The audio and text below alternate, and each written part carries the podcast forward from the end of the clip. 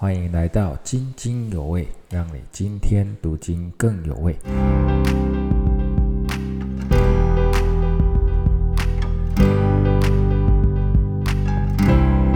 啊，弟兄姐妹平安。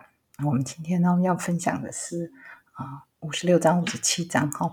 那么在四十八到五十五章哈这一段呢是安慰之书哈，就是我们前面所看到的预言，对这些在被掳的啊以色列人啊说的安慰的话哈，告诉他们说他们会归回啊，他们会归回，会得救。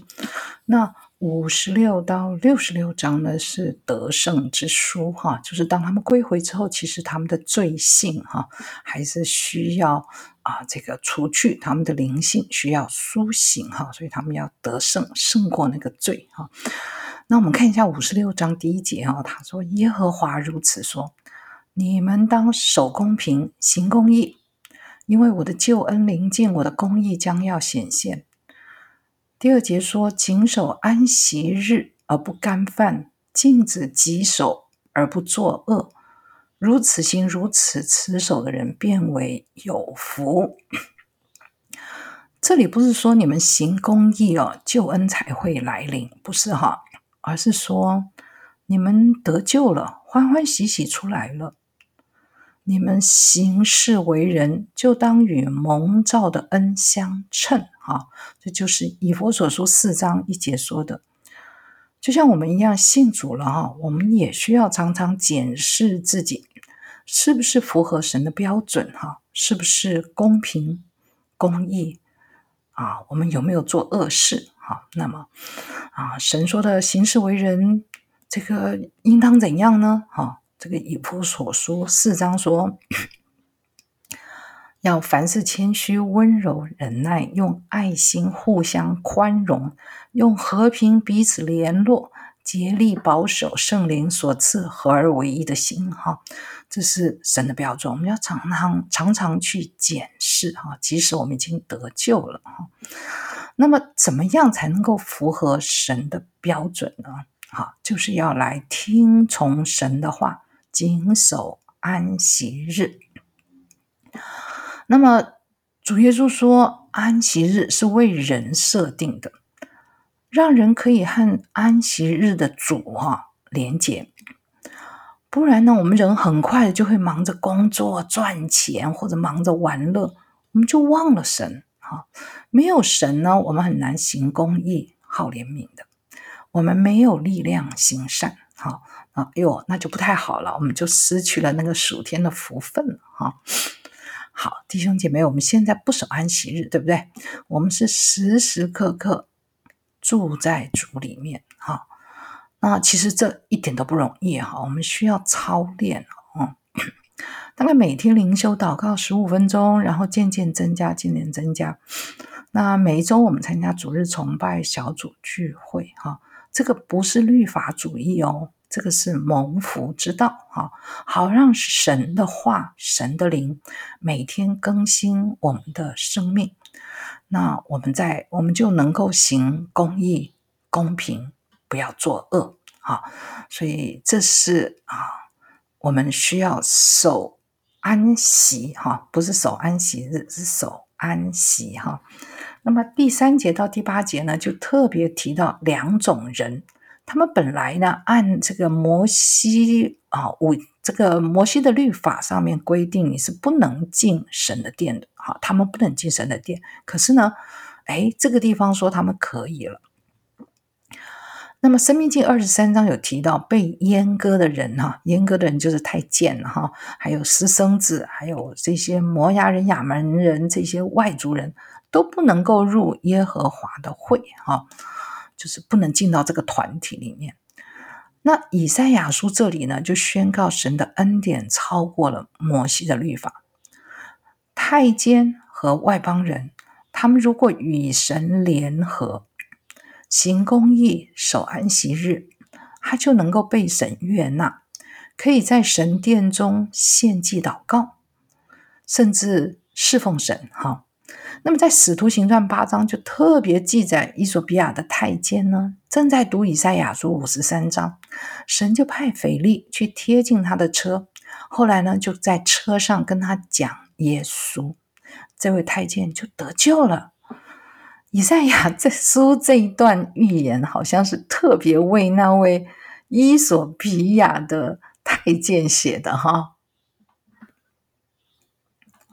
好，那我们看到第八节哈，那么主耶和华遭拒以色列被赶散的赶赶散的哈，还要遭拒别人归并他们。那么前一章五十五章说，那素不认识你的国民要奔向你哈，这是指外邦人。那么主耶稣也说，我另外有羊，不是这圈里的，我必须领他们来。哎，这也是指外邦人说的。所以第七节哈，神就说：“我的殿呢，必称为万民祷告的殿啊，万民哈，不是只有以色列人哈。那么主耶稣哈，在圣殿中啊，他把那些换银钱的跟卖牛羊鸽子啊都赶出去哈啊，主耶稣很生气哈。为什么？因为他们占据外邦人院哈，那个空间是让外邦人祷告的。”那么他们占据了在那里做买卖，就让外邦人没有地方祷告了。不过呢，以色列人的优越感哈一直都在。那么初代使徒呢，为着传福音给外邦人呢，他们彼此之间有很多的冲突。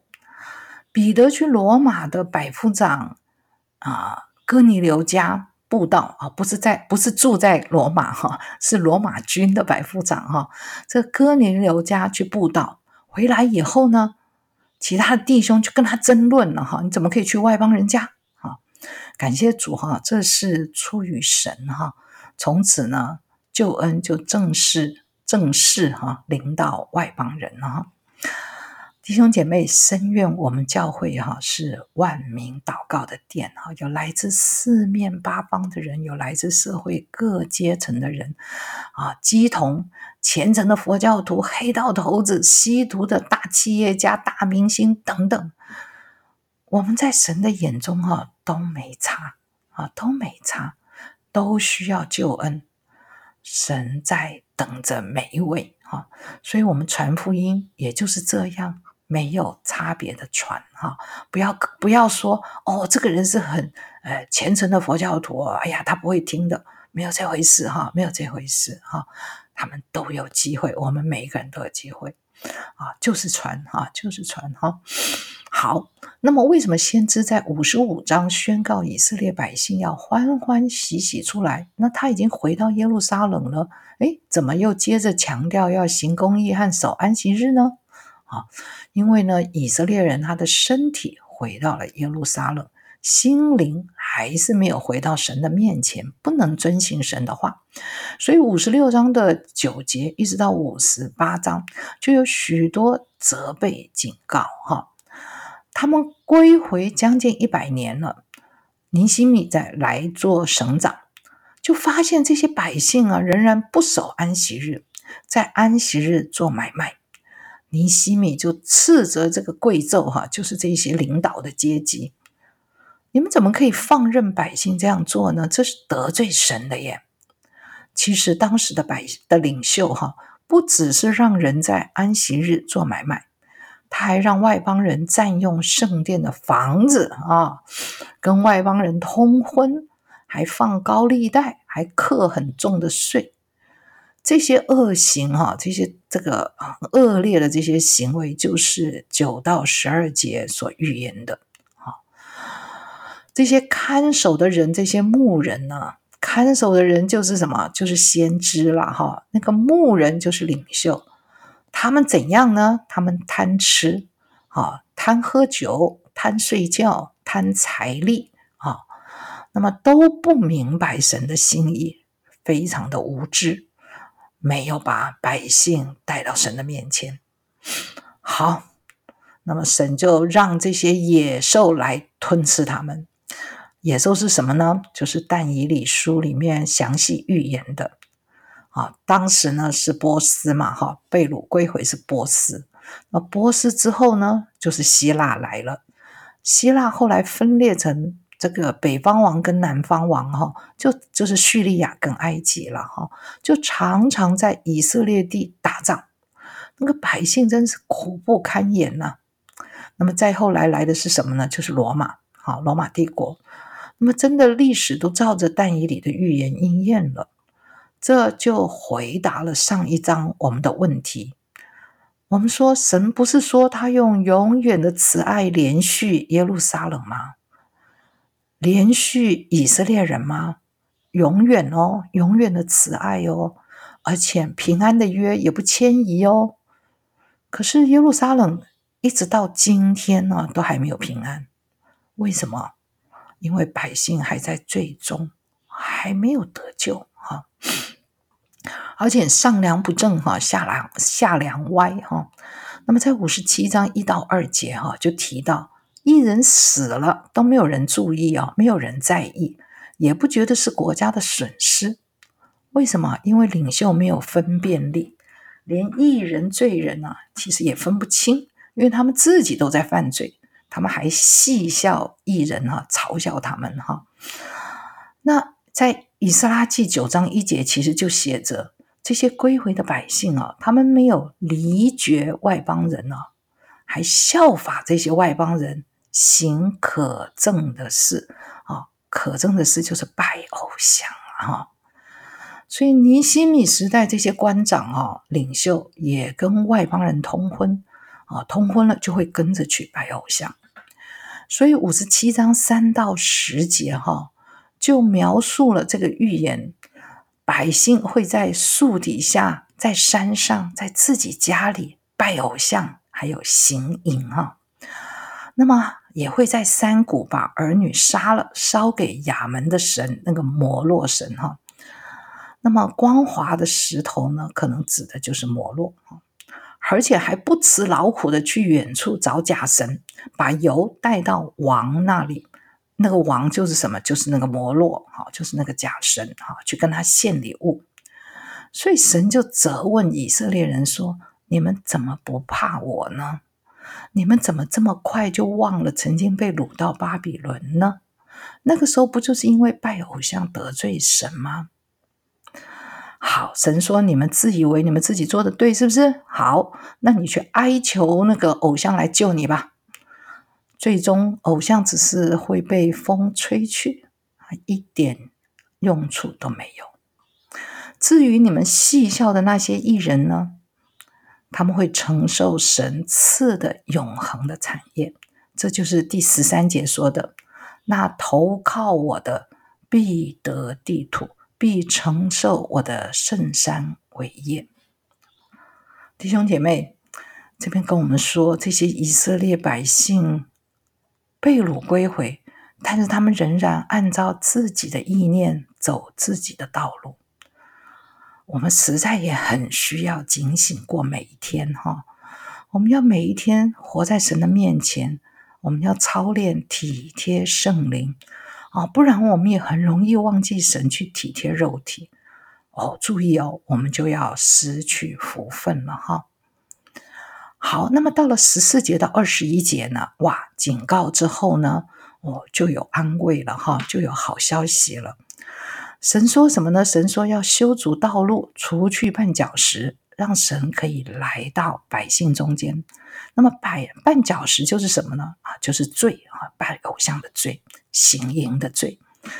那么，修道路是为了让至高至圣的神呢，啊，不是只有住在天上哈，他也会下来住在心灵痛悔、谦卑的人心里，哦，使他们灵魂苏醒。那么谦卑人就是什么人呢？就是那这个啊，五十五章我们有说到，会要离弃自己的道路，除掉自己的意念的人哈，不再自以为是，不再自以为意哈，愿意归向神啊，寻求神的意念和道路。其实人怎么能够除自己除罪呢？不行嘛，哈！人怎么能够谦卑痛悔呢？以色列人呢？他们是神的选民，哈！他们还有神的这个啊律法，但是连他们也不能除去自己的罪，那我们外邦人就更不能了。感谢主，哈！靠着神儿子的十字架。他在十字架上面流的宝血除去我们的罪。当他复活得荣耀，我们就领受圣灵的帮助，可以生命更新啊！所以，我们想要神住在我们的里面，我们就需要天天求圣灵充满我们，我们才有可能看到自己的罪，我们才能够在神面前痛悔、谦卑。那么十六到十九节哈，就满了神的宽容跟恩典。神虽然击打以色列哈，发现这些以色列人呐，仍然被盗诶，去拜偶像。神说：“如果我再严厉的刑罚他们呢，哈，他们可能受不了了，他们就会灵性发昏啊，恐怕永远也没有办法回转了。所以呢，即使以色列人被盗，神呢仍然要医治他们，引导他们，安慰他们，拯救他们的灵性。”让他们经历丰盛的恩典，经历恩典之后，他们就可以结出嘴唇的果子。嘴唇的果子是什么呢？就是用嘴唇来感谢赞美神哈，而且呢，就可以开始把平安的福音传给各地的人啊，远处的、近处的哈，各地的人。那么这个以色列哈，才真正的变成神的仆人跟神的见证。这个预言呢，是在初代使徒的身上成就了。好，他们得救了。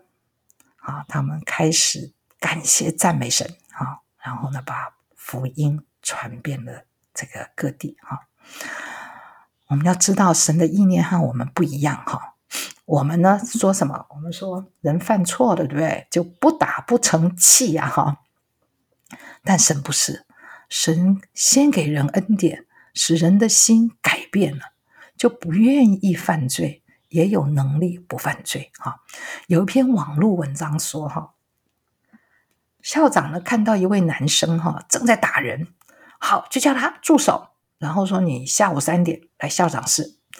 他充满充满恐惧的就去了。他一进去呢，校长呢就立刻送他一颗很这个看起来非常昂贵高级的糖给他。说你竟然准时到达，这是好品格，给你一颗糖。接着又给第二颗，说你呢愿意来找校长，就表示你尊重我，顺服我。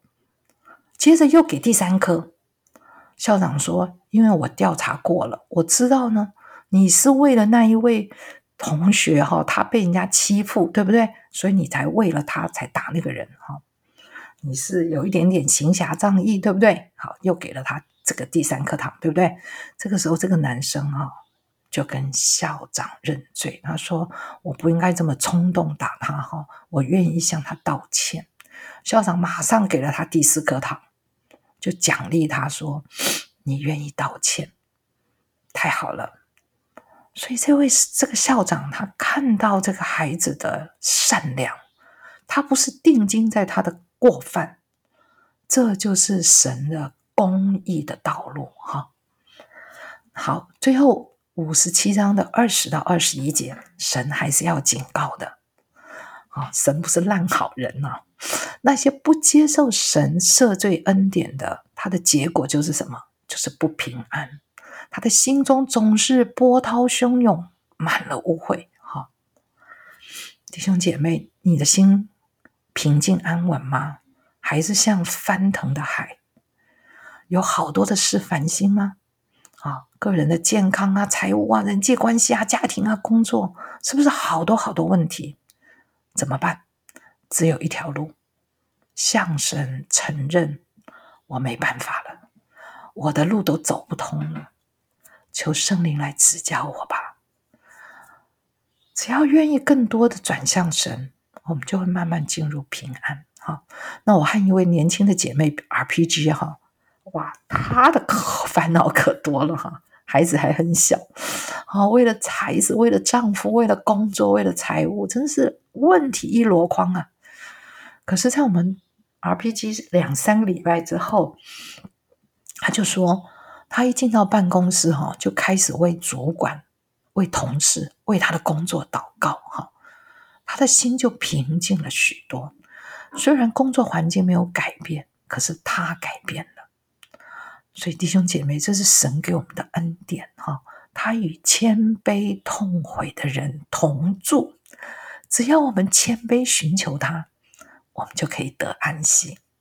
好，愿神祝福你们每一位。我们今天就到这里。